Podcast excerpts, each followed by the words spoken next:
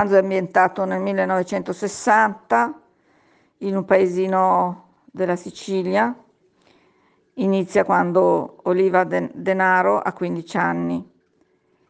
Lei fin da piccola lo sa perché glielo ripete sempre ossessivamente la madre, che la femmina è una brocca, chi la rompe se la piglia. Oliva è una ragazzina a cui piace molto studiare, correre, copiare disegnando di nascosto su un quaderno i volti che vede sulle riviste satinate degli attori del cinema.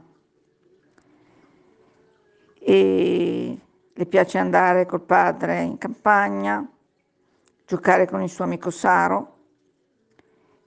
Non le piace invece l'idea di avere il marchese, perché da quel momento sa che non potrà più fare tutte le cose che faceva prima e dovrà difendersi dai maschi per arrivare intatta al matrimonio.